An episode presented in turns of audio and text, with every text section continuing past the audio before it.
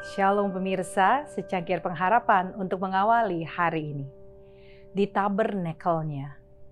Maka sekarang tegakkanlah kepalaku, mengatasi musuhku sekeliling aku.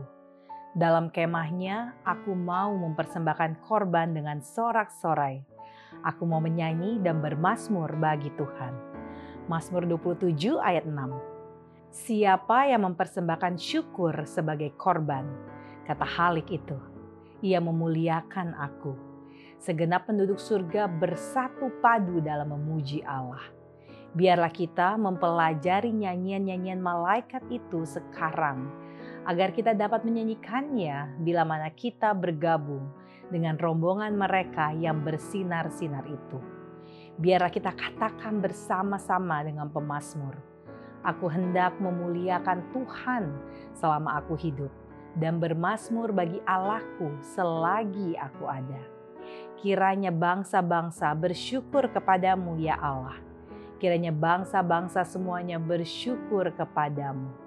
Alfa dan Omega jilid 1 halaman 335. Kita harus membawa kesadaran spiritual yang hidup ke setiap pertemuan keagamaan bahwa Tuhan dan malaikatnya ada di sana bekerja sama dengan semua penyembah sejati. Tempat ibadah mungkin sangat sederhana, tetapi untuk kurang diakui oleh Tuhan. Bagi mereka yang menyembah Allah dalam roh dan kebenaran, dan dalam keindahan kekudusan, itu akan menjadi seperti gerbang surga.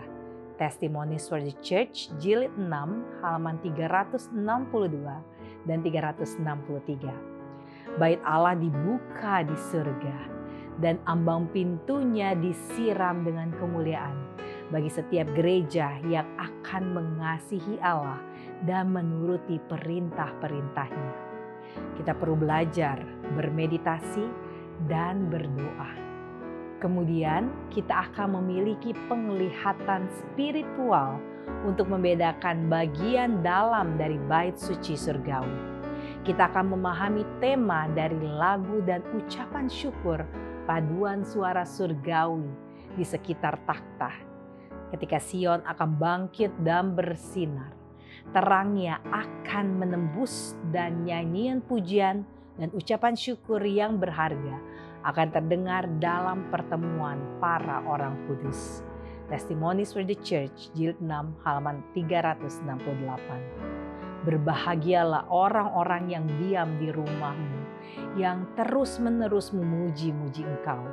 Sebab lebih baik satu hari di pelataranmu daripada seribu hari di tempat lain. Mazmur 84 ayat 5 dan 11. Demikianlah renungan kita hari ini. Selalu mulai harimu dengan secangkir pengharapan.